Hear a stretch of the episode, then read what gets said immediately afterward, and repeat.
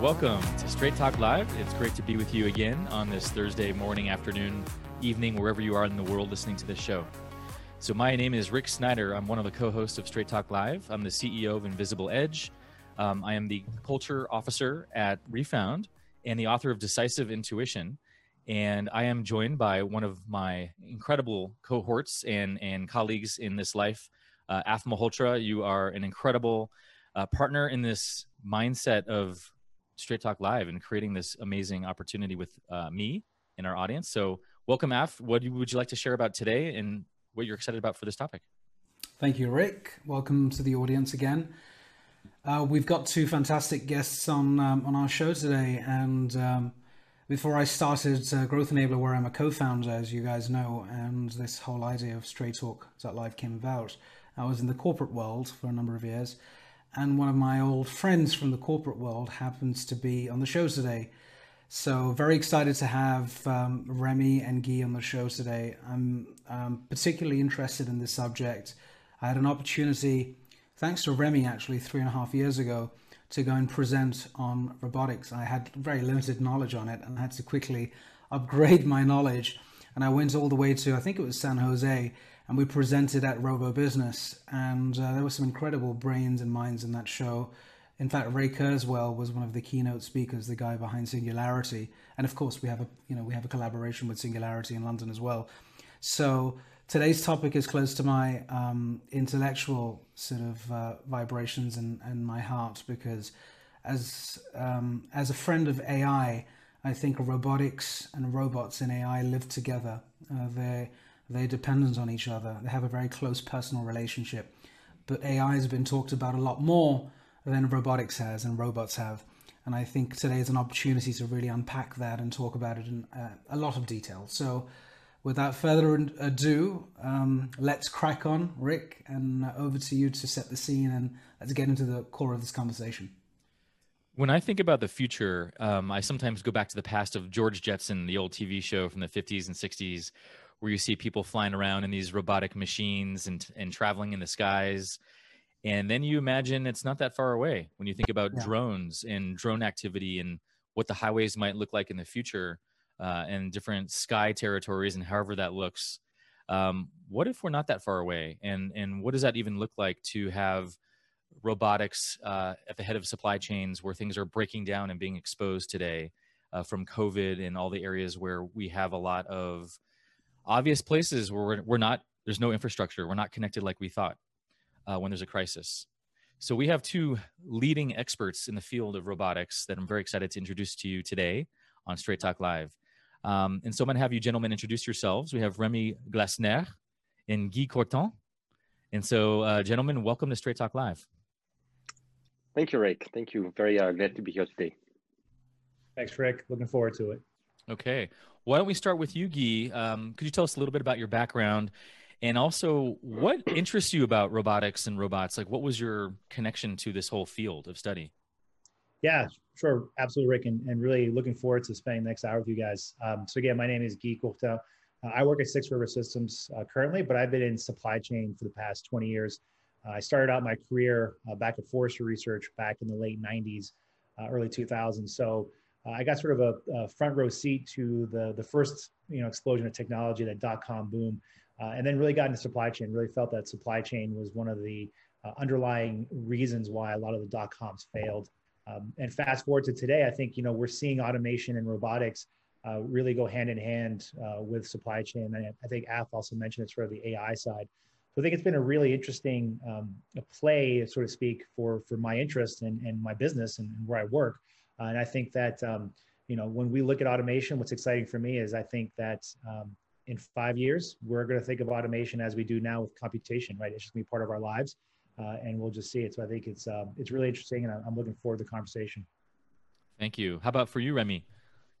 Well, so how did I get into robotics? That's actually a great question. It was by mistake, I would say. I happened to be some kind of engineer in automation or something like that, by training, even if I never really practiced about it. And as Aftab was mentioning, I spent several years with a company called Gartner, in that research advisory world. And toward the end of my time there, I was working with large clients in the US, telco clients, not to mention any of them. And what happened is I started to get like those questions from those people saying, well, you know, to sustain our business, our wireless business, we're thinking about cell phone, then smartphone, then tablets. And they were asking, could robots be the next thing? And at the time, you know, Gartner, they plenty of big head doing a lot of things. I said, well, I don't know about that. Let me ask in the background and see what's going on. And it turned out that I realized at the time, that was nearly 10 years ago, no one was actually covering robotics in the way that, you know, a Gartner of the world would do. So by that, I mean, bring a vision for what robotics could become. So robots were already in use here and there. It was still the beginning. And somehow, arguably, it's still the beginning. But robotics, really what the vision should be for robotics, no one was doing that. And so I guess I kicked my butt and decided to just jump in and realize that what a fantastic world. I, again, like from my original background, I knew a little bit about it. And since then, I guess since, yeah, almost 10 years, I never left them. And I think it's really an amazing field with like so many new players popping up every day, a lot of creativity, a lot of new things going on. So it's very exciting, and I'm very happy to be in robotics for that reason. You know, we've been using this term robots and robotics. Could you just, for our audience, help with it, unpack both of those? How are they different? Because I think a lot of times I don't even think they're different. So could you speak to that, please? Yeah, sure. And Guy might have also a point of view about that. So first off, like, you know, the idea of robots and robotics, those two terms have been used really interchangeably, one with the other. The way I it's not define it, but the way I would say the audience should probably like think about it is robots, it's a device, it's a machine, it does something, okay? Robotics include robots plus other layers of technology. So you can think about AI, you can think about software, you know, all the supporting technology and supporting infrastructure, like the digital infrastructure that goes around the robots. All that creates robotics. So robotics is basically very, very broad. You don't necessarily have to know so much about robots to actually be in robotics. That's kind of how I define it. And if you think about robots, I make that joke all the time, is if you have 10 people to think what a robot is, people will have 10 completely different perspective on what it looks like, you know, the form factor and everything. When you think about robotics, and this is why I tend to refer more to it as robotics, it doesn't matter what the robot or the different kind of robot looks like. It's, you know, you think about it as a system that is here to accomplish not only just a series of tasks, but really create value for a company, people, and you name it. Yeah, I would just follow on what Rémy said. I think it's a very good definition. I would just say, you know, for those people to think about it too is, and I'll take this from a mentor of mine, Dr. Rainer Bradley, who's at the University of Tennessee, and he made the comment of, you know, if you take a step back and you think about the digital world we live in, right? There's the mechanical side, and that might be the robots, and then there's the digital side, which the robotics fits into, exactly how Rémy was saying. So I think it's really, you know, mechanical versus the digital aspect of the of robots and robotics. Good stuff. I'm going to chime in if that's okay. Please. There's so many questions that are playing on our minds.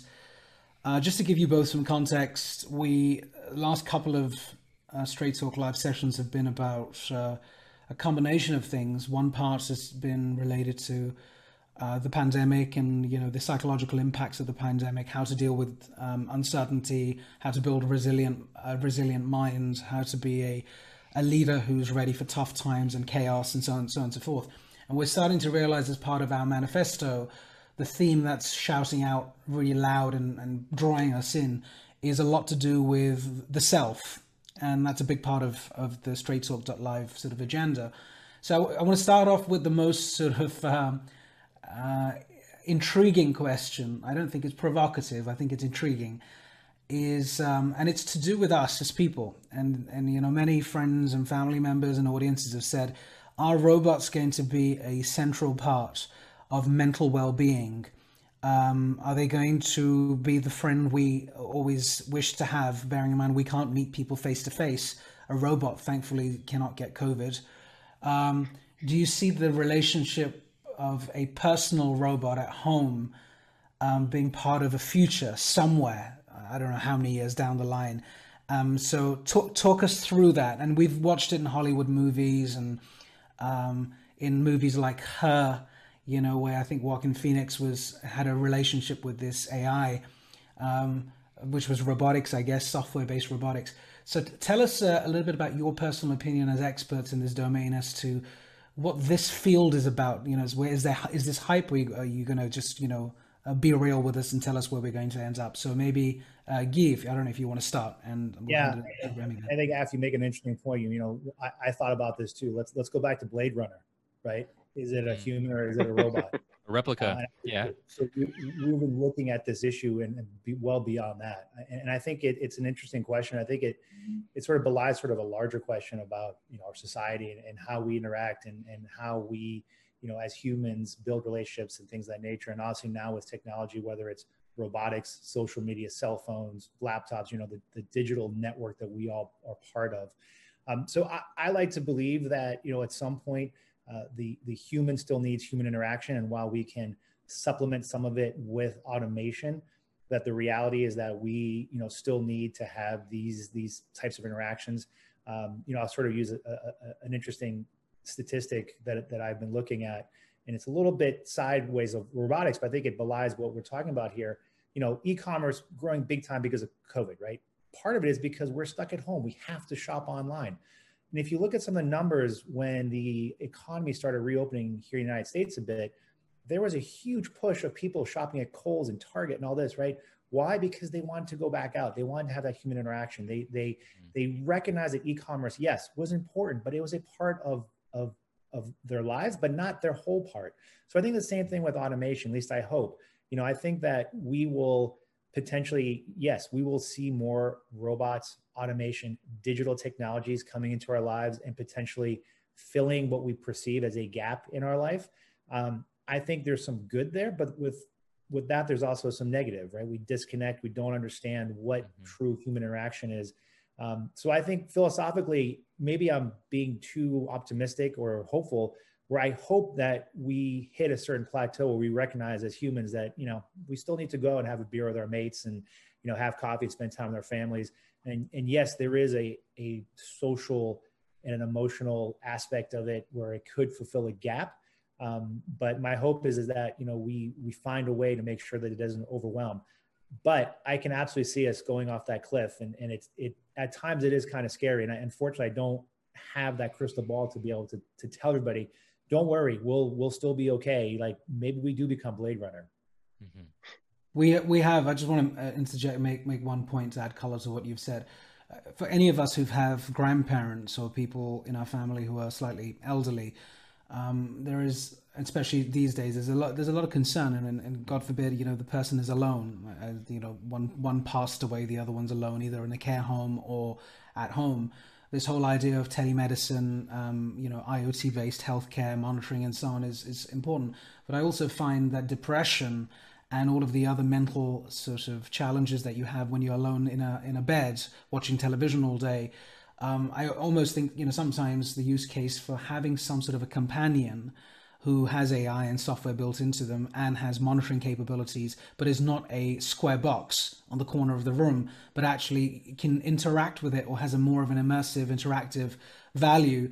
You know, in certain communities, I actually think it could be a good thing. So I hear you, but just for the audiences listening there, you know, these are real life problems. These are real life problems, and human beings alone can't solve them. And we're trying, but it's not always possible. So I wonder, I always think about robots actually helping people who need help the most at that particular time. Not the Terminator example, but the one I've shared. Rémy, what do you think? What are your thoughts on it with your experience? Yeah, it's a great question, actually, and something that has been up for a while. You know, I mean, whenever they talk about those kind of robots going, you know, to elderly places, you know, like interacting with people that make the headline of, I don't know, BBC, CNN or anything, like, because it's cool. I would just get back to what Guy was saying before and agreeing with him that at the end of the day, people still need interaction with people. That, you know, robots will never, I don't think any technology will ever replace that. You know, just we are animals. We need to have other interaction with other animals.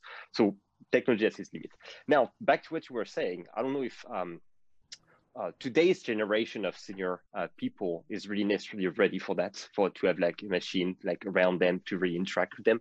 It might come later, as you know, all the millennials are getting older and older, and maybe some generation before that. But one thing that still is important in what's happening right now is we are actually experiencing some kind of shift in the digital world from anything was so far on the screen. You could hear it, you could see it, but you could not really touch it. And robotics, I think, in a way, is bringing that. So do I need to have a companion that will look like a human being to sit with me? Maybe not. But can robot actually bring in the cycle, like something you can interact with, you know, by touching it or by, I don't know, smelling it or doing other things, like just using all of your senses and not just, you know, hearing and speaking. I think there, you know, robotics might have a play and could potentially become something that will really complement very, very well what, you know, the real warmth of human being interaction is already bringing today. Are there any companies out there in the personal sort of robotic space that you can think of that we should be aware of? We'd love to get them on our show, of course. But you're both in that world. Are there any? Is there any pioneering organization or a set of companies who are really getting out there and saying, do you know what, the future of the next 5 to 7 years is saying that you need one of these in your house?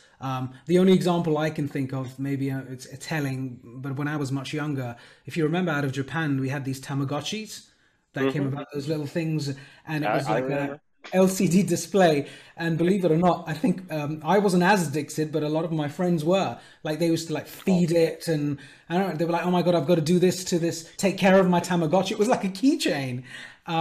Human beings are just very interesting. You know, we have interesting ways of behaving. Do you think there are companies out there who are really taking this to the next level that you can talk about? Yeah, absolutely. So, well, back to Japan again, SoftBank Robotics, the robotics arm is, you know, with their robot Pepper. They've been in the news recently again about that, like trying to put like those robots who are kind of like, I mean, arguably something looking vaguely like a human. It's got a head, like two cameras and things. It's still a lot in my perspective, and it's not actually saying anything wrong, that anything is wrong about what they're doing, but it's still like a lot of like a tablet, you know, on wheels. But those kind of things do exist, and actually most of the research that is done right now about like those interactions with robots, like, you know, at a personal level, a lot come from Asia, Japan, Korea. But actually something that Guy might be able to talk about too is people think about it as, you know, the personal relationship you got with the robot, personal relationship at home, but it does also exist in the, say, industrial world. Like, how do you include robots in some sort of gamification solution that will actually help workers like be more engaged and, you know, don't feel like, okay, robots are now kind of taking my job or doing my job. Is like, that's actually a real interaction. It's something pretty big right now. I don't know if Guy, you want to comment on that. Yeah, no, I think you're right, Remy. I think, you know, from the professional or the, you know, business world, I think we're seeing more robotics being, you know, interspaced, interfused into whether it's warehouse, whether it's transportation, whether it's last mile fulfillment, whether it's manufacturing, and leveraging that. I guess for me, and it's funny, I think, Rick, you mentioned this in the beginning, right? You talk about the Jetsons, right? We all think about the robots as, you know, from the Jetsons, and it looks kind of like a human and interact. But I think the reality is, and also Remy said this, right? You ask 10 people to draw a robot and you'll get 12 different pictures. I think we need to think about the same way, right? So if we look at, you know, some of the robotics that we're seeing in the warehouse and fulfillment space, you're going to look at it and say, that's a robot. It just looks like a, you know, like an automated vehicle or what have you, or, right? It's not, it doesn't have arms. It doesn't have a, you know, it's not talking to you. It doesn't look like the Terminator. So I think there's sort of this chasm between, right, the science fiction notion of the robots and what the real robots are that are out there. And to your question, Af, like, some of these robots now are becoming, you know, yes, they're there to help do your work. They're there to help you do things like move heavy, you know, pallets and things of that nature.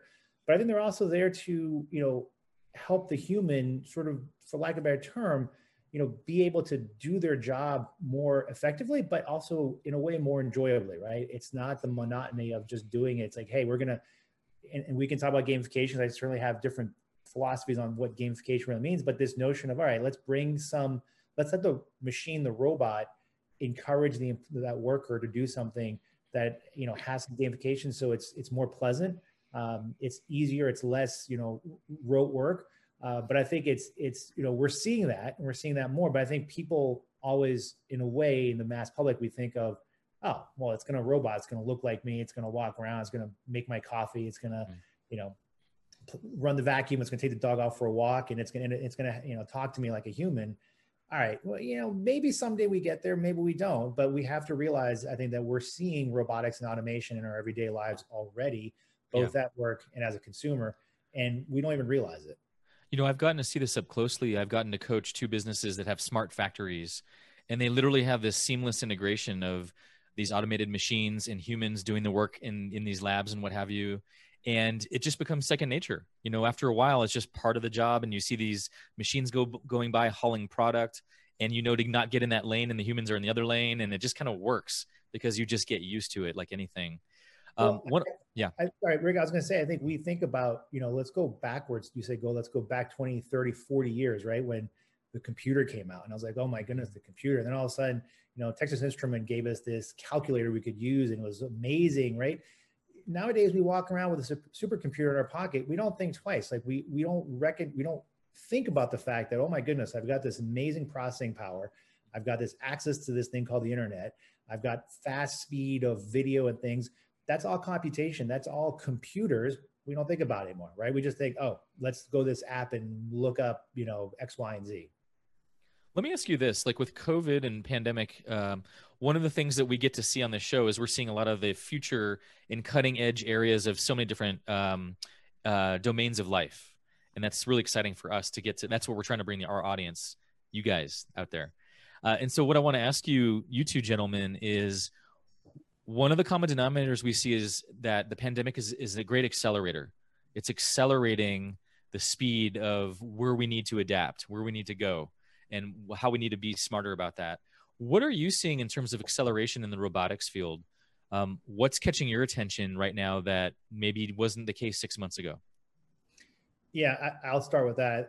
I think what's been really interesting is when we see, and I see, you know, this pandemic, what it's done is it's moved up the variable of safety, health, right? And it was always there with automation because, you know, in the past it was, hey, would you want to pull a 200-pound cart up and down the aisle every day in a warehouse, or do you want the robot to do it, right? That's the one that we always, you know, your back, your knees, and all this. But now we're certainly seeing a lot more where people, because of COVID, they have to think about, how do I keep my employees safe? How do I keep my employees distant? How do I help sanitize potentially, you know, my workplace? Can a robot help me do that? So instead of having someone have to go up and down aisles, you know, every 2 hours and spray disinfectant, maybe I have a robot that does that.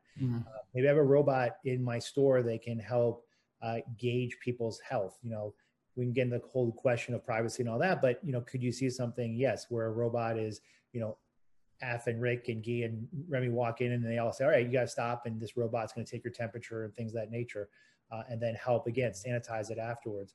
But I think we're seeing the acceleration of folks recognizing that the robot is complementary to labor, and that the robot can actually, amongst all the other things it can do beforehand, now with COVID, this notion of, hey, keep my labor safe, keep my you know, keep my place sanitized, let me, you know, keep people separated by 6 feet plus. All of a sudden now there's a tool that can automate that process. And I think we're certainly, at least I am, seeing a lot of enthusiasm or accelerants in that space because of COVID. Yeah, absolutely. And just to, I agree with what Guy was saying. And I would say, like, in terms of acceleration, I think robotics, it's even different. Robotics were there before the pandemic. There were solutions. I don't think the solutions, like, over the past 6 months have completely changed or are completely so different. But what was driving the market toward robotics was different things. One was constantly mentioned, some kind of macro trend, which was labor challenge. It wasn't even like, oh, people are too expensive. It's we cannot necessarily find the people to do the job. And for that, I'm talking about, like, you know, fulfillment center in e-commerce, production line in manufacturing, those kind of things. So it was already there, but it was kind of spread out. It was not completely even. And I would say arguably a lot of people could not completely feel it in the sense that, okay, maybe at the local and tactical level in that warehouse or that plant, I am actually experiencing like lacking the staff to do the job. But it wasn't necessarily everywhere. And all of a sudden with the pandemic, the question was, it's not, do you have the staff potentially around? Is I cannot actually work with people. So, but still, I still need to produce things. I still need to move things around. And as much as possible, I need to almost remove the human component out of it. So suddenly people turn around and said, well, we have to do something. So automation, to a point, it's great. Like we got that, you know, in the digital and I would say virtual world. Now we need to move that to the operational side of it. So like do things in real life, in the physical world. And, you know, the example like Amazon Robotics, you know, powering all the, most of the Amazon warehouses where already like 100,000 of robots are moving around and doing part of the job. All of a sudden, that was already an example, but all of a sudden people realize, well, actually we have no other choice. We have to move there. We have to do it. So what it did was suddenly first that realization that we must actually consider robotics. It's not this remove like full speed ahead there, but we must consider it. And I would say it also, we must consider it, but it wasn't just coming from, say, warehouse manager or plant manager. It's actually spreading across organization, across people. It's like for many more people, it starts to make sense. It's not just about automation. It's not just about, you know, incremental improvement of whatever you're doing. It's about business continuity. It's about either I do that or it might just not exist in months from now. And so I have to implement that and I have to do that quick. So I think that, you know, yes, it's an acceleration in many ways, but I think robotics, it was more like an epiphany almost. It's like we must consider robotics as part of, you know, processes and daily things that we're doing. When we spoke a couple of weeks ago or 10 days ago, I think you guys raised a really interesting point about the awareness of the fact that robotics isn't something that's new, or it's like this, it's just associated with the cyborg, or you know, something that's really out there. We've been experiencing robotics for many, many years. And that was a really interesting observation for me. I never really thought about it that way because of the busyness of everything that we're doing and getting caught up with the next big trend and so on. So talk us through a little bit more about the realization that actually human beings are quite familiar with robotics. When you say what you're going to say soon, I'm sure we are all in our respective homes nodding our heads going, actually, he's got a good point. So tell us a bit about our current state of readiness and acceptance of robotics, and how will that increase or decrease maybe as new forms of robots emerge in our consumer world and then in the business world. Talk us through the psychology of that a little bit, if you would, both of you. Yeah, I could take a first pass at that. I think to your point, Af, I think we've looked at mechanical, robotic, automation, you know, in our lives for a lot longer than I think we all realize. I mean, I would argue, you know, the elevator is a robot, right? It's a mechanical tool that you press a button and it does something, and there's no human that actually interacts with it other than you to give it a command and it does something. You know, the same thing is autonomous vehicles, right? How long has cruise control been in cars? That's kind of a first form of autonomous vehicles. So we have a lot of these, you know, again, I go back to when we opened this up and you said, hey, everything's the Jetsons as the robots. That's maybe, you know, that's the end state down the road. But the reality is the incremental steps that we have taken, or even some big leaps we have taken with automation, have been around us, I would say, for decades, if not longer. I mean, you know, let's go back to the steam engine. If we want to, you know, push it back to there, I think you could make that argument. I think what's happening now is that as that automation, to your point, Af, becomes more customer facing, I think this is when we're getting to an inflection point. So when that robot was, now, yes, an elevator is customer facing. I get it. Someone's going to say that, but, as we get to a point where, you know, traditional automation as we see it, so mechanical robots in an auto manufacturing plant, things of that nature, right? Those are in contained environments where you train the labor, you train people, people get used to it, people understand. You know, Rick, you make a great point, like you're walking through a warehouse and you know that that automated fork truck is going to come down this aisle and you don't think twice about it. You move out of the way and there's no one in it and you're like, okay, that's just part of it. Now, put that environment in the grocery store And now you've got your 4-year-old and you've got this automated, you know, either it's a SKU counting machine or whatever it may be, come down the aisle. Now it's a little different because of the context. So I think that we are getting to a point where, because we're going to see more of that active automation that stands out, so to speak, in our consumer space, whether it's, I mentioned grocery stores, you see things like FedEx, you know, trying out automated sort of last mile delivery where there'll be no one there, just be sort of this machine that comes to your door and drops stuff off. You look at what Amazon's trying to do with drone delivery, right? All of a sudden, we're going to get much more automation in our faces as consumers. And I think that's going to be very interesting. What is the adoption rate? What is the acceptance of it? You know, millennials, probably all of us here on this call who are very used to technology will probably be like, okay, that's fine. But, and I love her to death and she's an incredibly smart woman, but what's my mom going to do? You know, if my mom's in the grocery store and this robot comes up to her, what is she going to do? Is she going to turn around and be like, I'm out of here? Is she going to interact? Is she going to know what it's there to help her with or try to do for her? You know, how is she going to react to it? I think that's the audience we need to, you know, all of us in robotics need to be aware of and to think hard about what is that going to look like when, you know, we stick more of these tools into the wild, and the wild being with us consumers. Yep. No, another time where I agree with Guy about what he was saying. I would just argue that I would be probably more worried about my mom going to a robot than a robot going to my mom. But it's, you know. Just to supplement on what Guy was saying, you know, robotics or some form of automation, yes, has been around us for much longer than we think. We just don't think about it anymore, about a lot of things. So if you think about, like, you know, the core, say, capabilities or functionalities of what automation or, like, say, low-level robotics is, you think about sensing, thinking, or computing, acting. If this is the base, it has been around for a while. Now what's new with robotics, with what I call digitally enabled robotics, is the capability to also collaborate, communicate, and even with some form of AI, anticipate what's happening. So that's when you can actually, like what Guy was saying, you can actually position robotics and think about robotics in many more setup, many more operational situations, including situations where you have consumer interaction in a store and people that don't necessarily know either the technology of the machine or have no idea how that works, having something like much more intuitive to work with. You know, that's the collaboration, communication part.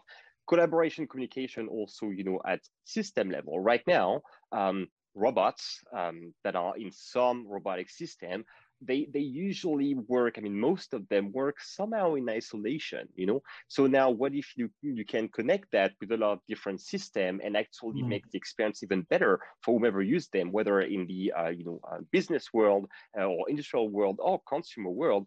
We will see that coming more and more and more. After all, you know, it's just, you know, my iPhone is doing a lot of great things. If my iPhone tomorrow is growing legs, will I be so surprised? No. So it's kind of like a natural thing that's happening. You just talked about something that's very topical related to security. I don't mean cybersecurity. I mean personal security or physical security. And it's being talked about quite a lot recently. ADT, I think, which is a large security firm. I think they got. Someone took a stake in them. I think it was Google or someone took a significant stake in ADT, some tech titan. It was really interesting and drove up their valuation and stuff. And I was having a conversation with someone recently who's in the physical security space, an ex-intelligence individual.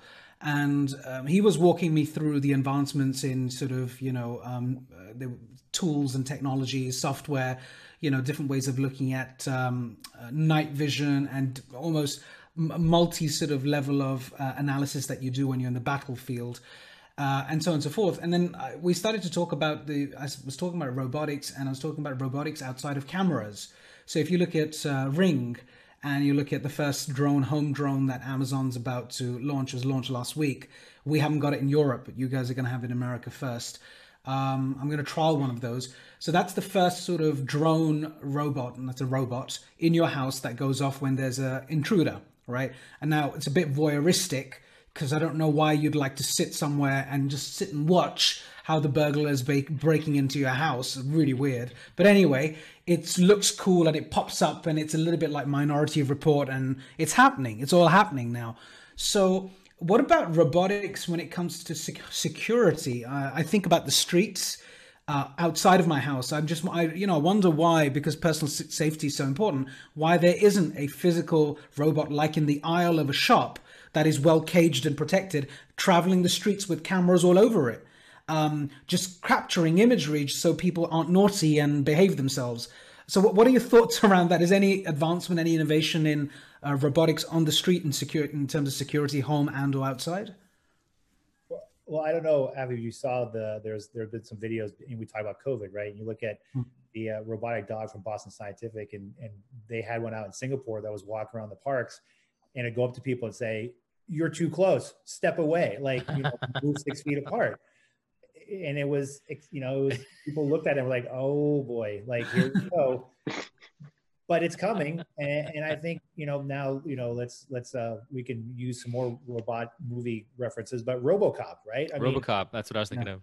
Yeah. Is that what we're, you know, again, philosophical question. We could write a few PhD theses on this. I think if I look right for yourself, like if you look in the UK and all you're doing with CCT cameras, right? You're already having some of that constant 24/7 monitoring. We're starting to see more of that here. Is that, you know, the next step, is to have a mobile platform called a robot that's going to be walked around the streets, keeping an eye on everything. Do we then take it to the next level where the robot will leverage some AI to make some decisions and say, "Hey, you know, why are you hanging out the street corner for too long? I'm going to come over here and do something." You know, I think that might be sort of the scary dark side of it. But it's, you know, it's something, there's something there.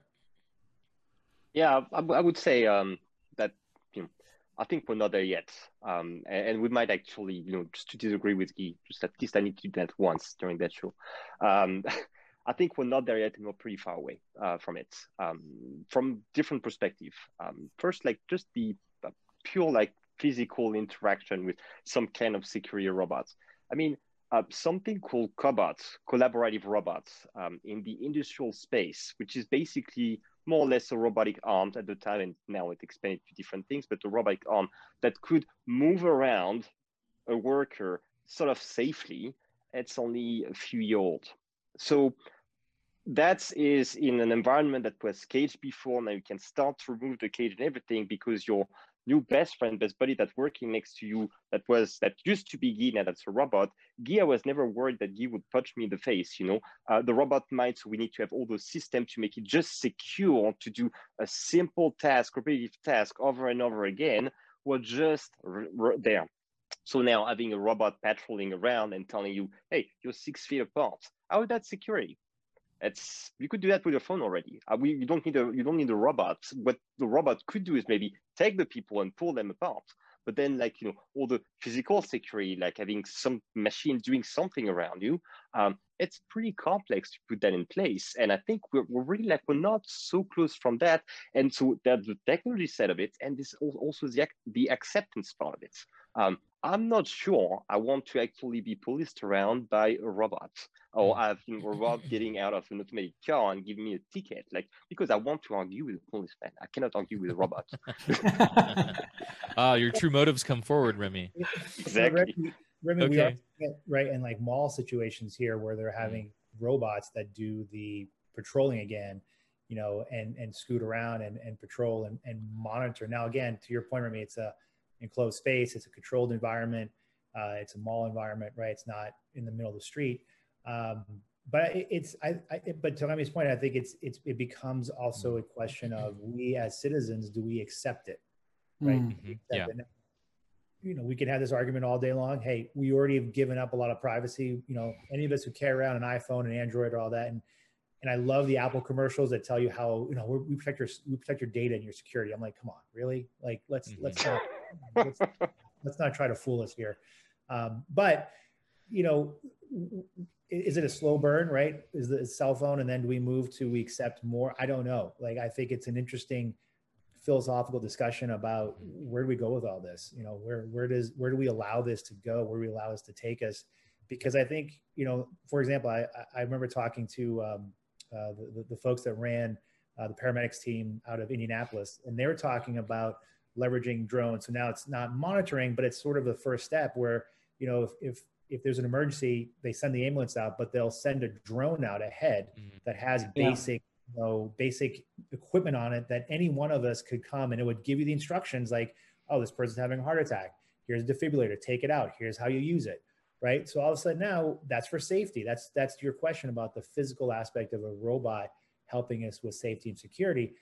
And that's a great example, but we could definitely see sort of, I think, the flip side where it becomes a little bit intrusive, where again, to Remy's point, I don't want some robot pulling me over. And you know, now it's Judge Dredd type days, right? I don't want... you know what, Guy, just to get back onto one of your latest comments, and I think that's actually what robotics is probably meant to do in the near term, is bring more flexibility and more possibility, like in terms of security. We didn't have drones before that could automatically get to some place where an accident happened. All that was, you know, complicated. So you can make that cheaper, better, more efficient. So I think that's where robotics will actually supplement maybe, you know, first responder or you, if you know there's clear instruction on how to do that. Can a robot take care of you and, you know, I don't know, he'll, you know, make you feel better? I possible, but not short term. However, like you said, like for safety, but for also a lot of other, you know, setup and environment. I think robotics enabling like more more nimble approach to everything that we're doing and enabling new things, basically enabling all of us to new things. That's where robotics should be right now, and arguably starting to be. Let's talk about that on a deeper level here. And so I want to remind the audience to send in your questions. If you're tuning in live on YouTube, Facebook, or even on our Zoom call, send in your questions now. And we got first one from Rahul that I think really speaks to the heart of this. So let's get straight talking about the good, the bad, and the ugly in terms of robotics right now. So we want to ask you two experts here, what are some of the good things that you're seeing in supply chains that guests could feel, that you guys could feel will actually benefit the supply chains coming forward in the near future? But then also, what are some of the longer term negative ramifications to speak to also that you're concerned about? So what is some of the good, bad, and the ugly that you're seeing in the field right now in terms of supply chain? Yeah, I'll be self-serving here and talk a little bit about, you know, what I'm seeing specifically in my role. I think one of the good things is the ability to leverage and to harmonize sort of automation robotics with the human in the fulfillment channel. And I think what we're seeing is that it's allowing companies to address, you know, all of us here sitting here and listening to this, all of us are making our day jobs harder in supply chain because all of us as consumers are putting way more strain on the supply chain than it was ever built for. I think we're seeing automation really not necessarily solve it because there's no, you know, it's always a constantly moving target. But I feel like automation is certainly what I'm seeing today is helping meet those needs, but also provide the flexibility to meet those needs, right? I think what's really interesting about some of the automation we're seeing today, as opposed to what I would say automation 10, 15 years ago, is that because it can operate, and Rémy sort of touched on this, right? Independently, it can operate and interact on its own. It can do things on its own.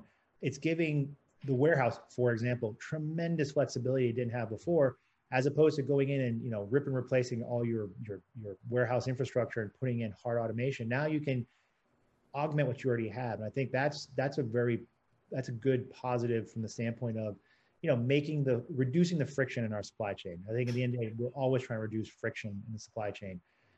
You know, I think the negative is, like we talked about, is you know, there's times where it crosses over. And my negative, and this is maybe my little soapbox too on this, is, you know, we talk a lot about the robots and helping with gamification and things of that nature. You know, when I look at gamification, it's a cute, fun name that, you know, my 5-year-old will get. But when you look at it, there is a bit of a deep, darker side to it, which is, hey, I'm putting everybody's name up on a big board and it's all scoring. Well, guess what? That also shows me who the bottom feeders are and who I can go out and say, you know what? You three weren't very good. I'm going to fire you. And it's almost reducing the human aspect to a mechanical measure, which I think is very dangerous. Yep. I think those are great points, Guy. I would say my perspective, like the good, and specifically when it comes to supply chain, I think it's, Guy and I will be making the same point. It just enable probably to do a lot more things, to have, you know, more nimble supply chain. So to basically like have serve, whether it's consumer or not, but serve like people better and make sure that you get the right thing when you need it. So we're talking about security and first responder. Even if that's not as dramatic as that, you know, it will just enable us to like keep having, you know, what's necessary around us. Let's say the good part of robotics. The bad part of robotics, I think, is it will actually keep leveling up the expectation, especially from a consumer perspective. I mean, a few months ago, it was hard to find toilet papers or anything. And it was, I mean, people were just like, oh my God, is it possible to actually that a store could miss something? And it's not just one store, it's every store. I think it was in the UK about a year ago, there were like some kind of shortage about some sort of vegetables. Same thing is people were in shock because not used to that anymore. Well, yes, hang on, those vegetables are hard to find, it's not the season, so, you know, live with that. So it's basically like it's all the dark side of consumerism, if you like, that I think might get like, you know, pushed to an edge that's not necessarily where we want to be, and like create expectations that are not the same.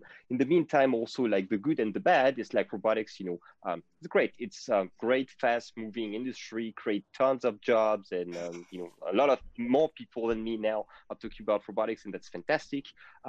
In the meantime, it also kind of create like new or future tech titans. Like basically, if you are equipped with robotics, if you can equip yourself at scale, well, you start to get an advantage that others don't have, and you basically like make the world much more binary. So it's basically either you're Amazon or you're not. Robotics, like everyone usually talks about robotics, especially in the warehouse and supply chain environment, by mentioning Amazon. It's either you're Amazon or you're not. And I think it's, you know, somehow it's, I'm calling that bad in the sense that, you know, well, we want to see new player coming in and actually changing the game. I hope they won't be, it won't be Google or Amazon that will actually reign over robotics, but there will be some new company. So it's like, you know, I wouldn't say it's necessarily bad or ugly, but it's probably like actually getting the world into really a kind of black and white situation, which I don't think it's necessarily best for a lot of reasons.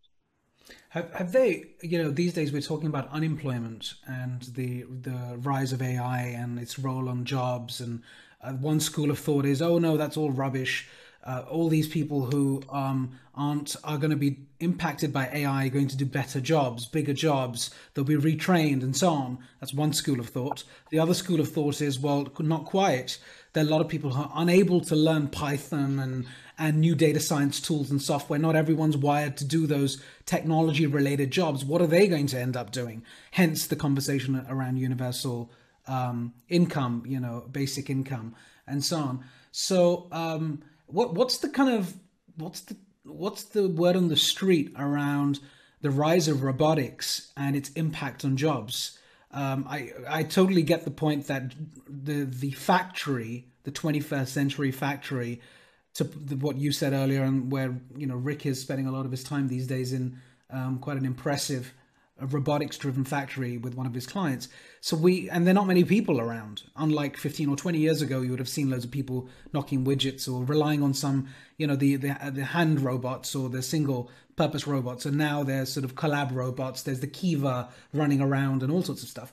So because you're talking about negative things, let me pose one provocative point. You know, some people feel that robotics, along with AI, is basically going to destroy the whole concept of employment, and people won't have anything to do because robots are doing it. Heck, the drones are going to take away the delivery driver's job. Not all of them, but many of them. So what is your view on it? Because it is something that's worrying people, especially right now because of the situation we're in. Yeah, I think it's another topic where we can actually write a couple of PhDs on. But I'd say, well, you know, you have to think about it from a different perspective. The first one is just like, okay, it's technology moving forward and like advancing and everything. Well, do we still worry about the people who lost their job because they knew how to operate a telegraph? Probably not. It's the same kind of things. Like, okay, it will be moving to a different class of technology that will enable different things. If you were lagging already in your skill sets, well, it will be even more apparent. So yes, you might suffer. That's the way it is, but it's not robots or robotics. It's technology. It's advanced in everything. Same thing. If you don't have a driving license, doesn't matter how great the car is, right? It's exactly the same thing.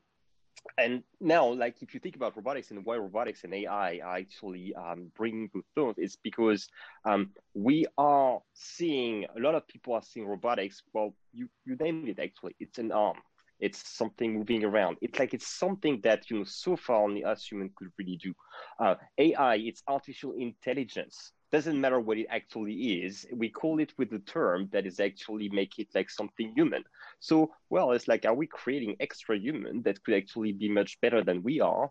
And that's worrying. Like, you know, we don't, no one wants to feel obsolete. It's just human nature, I would say. In the meantime, you also mentioned something about, you know, is it really about losing your job, or is it about losing your income? I would love to be paid for nothing. I mean, you know, I don't mind if a robot take my job, just don't take my income.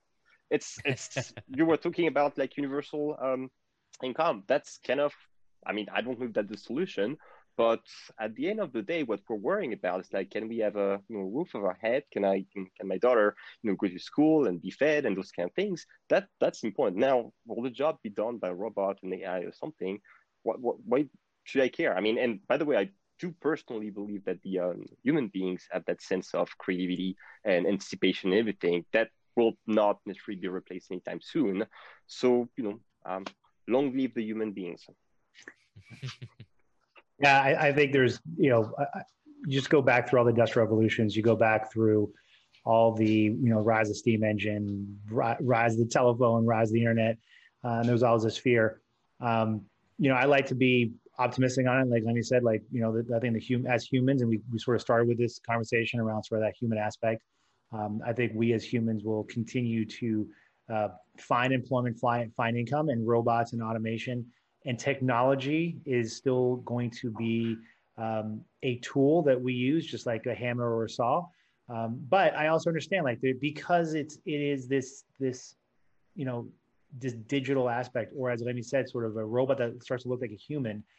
It's also human nature to start putting two and two together and figuring out, wait a minute, that's going to replace what I'm doing. I mean, you know, I think we have the same issues when you talk to people that are accountants or lawyers, and they say, wait a minute, like if we use this thing we call AI, and we just have the, you know, all of the law process, you know, digitized, why do you need a lawyer? Just go, you know, search case law and just put it up on the computer, and there you go, you're all set.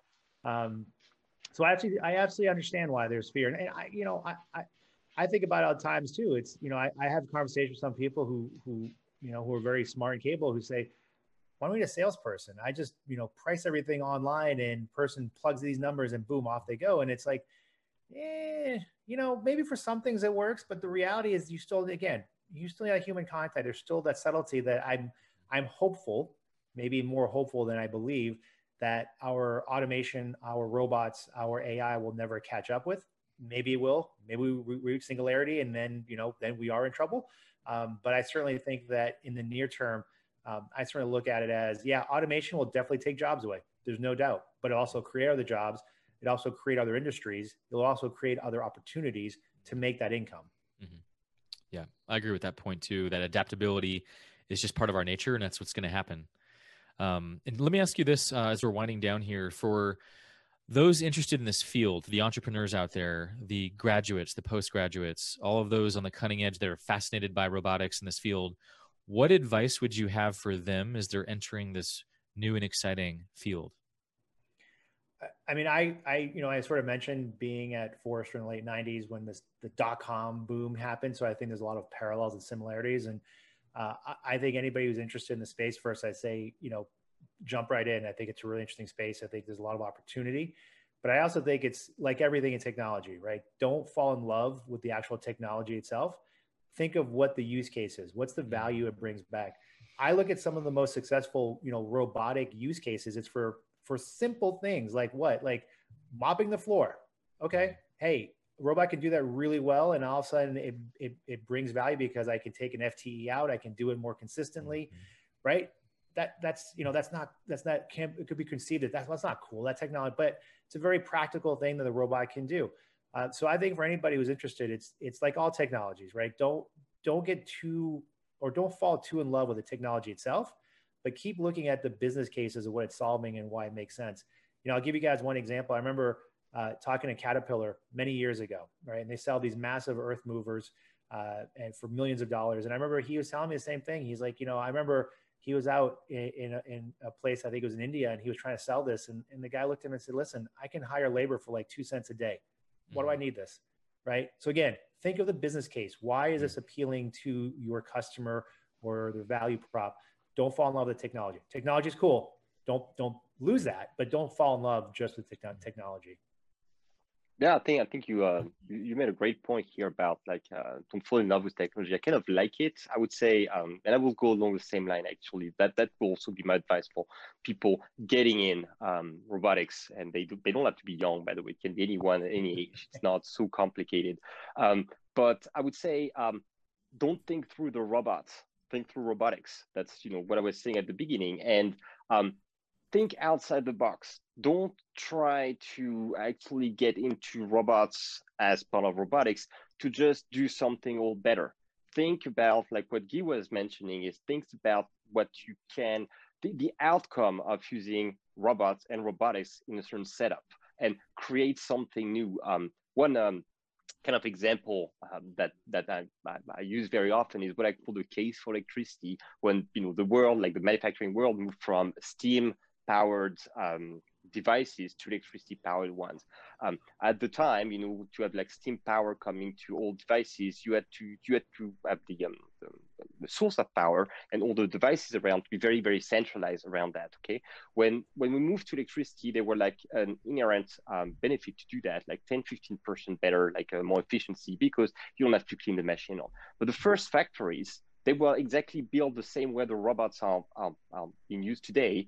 They were just like, they were taking like an electricity like plug or something and just like building all the machine around. And it took another generation of people that were not coming from that era to think, well, what about all those machineries? We pull them together one after the other, the same way we have our processes working. And that all of a sudden, we started to like have improvement in efficiency, in possibility that were nowhere seen before. And I think this is where robotics still needs to go. So for people who want to join robotics, first, I think it's fantastic to work for robotics. Bring on new ideas. Don't think about the robot. Think about what you can do with that. Be the case for robotics, like it was the case for electricity at the time. Bring on new things. And my final question, again, because you're giving some fantastic responses. Does one have to be trained in computer science? Do you have to be good at maths? What's the gig? Like, can you just go into robotics? Let's say you finish a master's or an MBA and you're like, I want to go into robotics. I think it's fascinating. I love Hollywood movies. I read 3 books on it, but I can't code, So it's a simple question, but it's a real one. It's a practical question. Can anyone go into robotics? Hey, I have a degree in political science, so I guess the answer is yes. Okay. You heard it here from our experts, folks. Yeah, well, and I would concur with that. Yes, absolutely. Actually, come over into robotics, especially if you don't know how to code. If you know how to code, you might know too well how to code, and you might have boundaries and not see what's possible. So please come in robotics if you have no idea what robotics is. It's even better. Yeah, well, there's one question that's come in. Sorry, I must ask it in the last 2 minutes or 1 minute, and maybe we need to talk about this offline, but it is a question about, from Matteo, how should we think about the regulation of the code that underpins robotics? Whoa, that's a last easy question for you guys. Yeah, wow. Exactly. Yes, in 1 minute each. You mean in some form of like the same way AI is viewed at potentially being biased in the way it's used. Right. That's exactly the same. I mean, the algorithms that are, commanding robots are, many of them are now AI based. So the same thing is like take into consideration the entire environment and keep like adding to it in order to make sure that what the robots will do, like whatever action they're doing, are not either biased. So that's that could be dramatic sometimes, but also just don't make mistake because that could like hurt people or do something wrong. So just about like don't think about it about robotics as and AI is the same as like some kind of like closed fence system. Think about it as something that could ingest data and actually act upon it, but that will always look around at new type of data that could actually feed the system to get even better, to get better and better. That would be my very 1 minute short answer. Yeah, it's a good one. agree with Rémy on that. And I think the other one, and you know, we don't have time, but I think it's not just the underlying nature of the code, but then it's the information, right? I think I look at robots in the robotic space. Robots are a tremendous consumer of data, but they're also a tremendous producer of data. And then, you know, now we go right back into that question of data privacy and what do we do with that. So I think it's also another thing that, you know, anyone who wants to get into robotics, again, to your questions earlier, you know, I think because of that, these are becoming issues that are beyond just, you know, engineers, robotic engineers. I think there's plenty of space in the pool to jump on in, but I think it's helpful to have folks, to Remy's point too, that have that other perspective, because we are going to have to address these issues. They're here already, and they're going to continue to be there. And I think you have to have some, you know, critical thinking from different places to, there's no right or wrong answer, but I think they're just to constantly push and ask and try to find some kind of answer as we move forward. Well, we want to thank you both for joining our show today, Straight Talk Live. And where can, Guy and Rémy, where can people find out more about you and your work? For me, just look me up on LinkedIn. So, you know, first name Guy, last name Courtin, or I'm on Twitter at G Courtin, so GCOURTIN, and just hit me up on those two. I've been happy to chat. Yeah, well, same here. I'm on LinkedIn. Glaisner, spelled Glaisner, and Rémy, first name Remy. It's all around you on your portal for Straight Talk Live. Sorry, so people are just free to. Come and contact us, I guess. We'll be very happy to hear from them. Fantastique. Merci, mes amis. And just a really quick recap for next week, same time, we're going to have our first return guest in Dr. John Demartini, one of the leading human behavior experts out there. And really, you know, something that we all have to navigate as humans, and especially in these times, how do we actually overcome fear? What are some of the practical ways to do that? And I know Dr. John Demartini is going to offer some really practical tips that speak deeply and give real tools that you can take away. So come join us next week. It's going to be a fantastic conversation. And until then, we bid you adieu. And merci to everyone out there. Adieu. Thank you, Rick and Af. Thank you both. Hey, guys. With you guys. Thank you, guys. Take care. Thank you so much. Have a wonderful day. Bye. Cheers. Go do good, everyone out there. Talk to you soon. Adios.